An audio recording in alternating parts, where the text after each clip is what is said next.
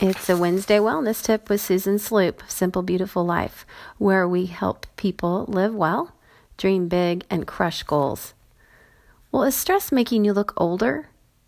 Well, we're all familiar that stress can affect our mood and our overall health, but our skin also takes a serious hit when we get stressed out.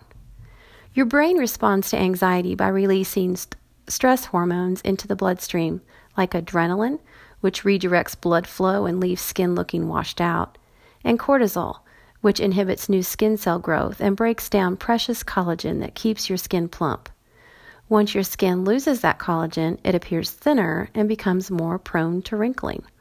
All of this means that stress will show up on your skin in some shape or form. It may show up as an acne breakout or sagging skin. Stress also triggers the body to produce free radicals, which can damage skin cells and reduce antioxidants, making your skin more vulnerable to wrinkles, dark spots, and dullness.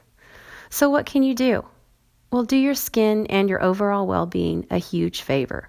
Make time for relaxation and some stress reducing activities. Here are some tips. The first one is to exercise. Exercise nourishes skin cells and keeps blood flowing, which carries away toxins and age inducing free radicals. Indulge in a little aromatherapy with citrus essential oils. Studies conducted at the Mayo Clinic found that orange, lemon, and grapefruit fragrances help lift your mood and alleviate stress. Cozy up with a nice warm cup of green tea, which contains antioxidants that protect against free radicals. Try a new anti aging skincare routine to prevent moisture loss, boost hydration, and minimize the appearance of fine lines and wrinkles for visibly firmer and smoother skin. And last of all, but not least, is do your best to get a good night's rest. That was your Wednesday wellness tip. See you later.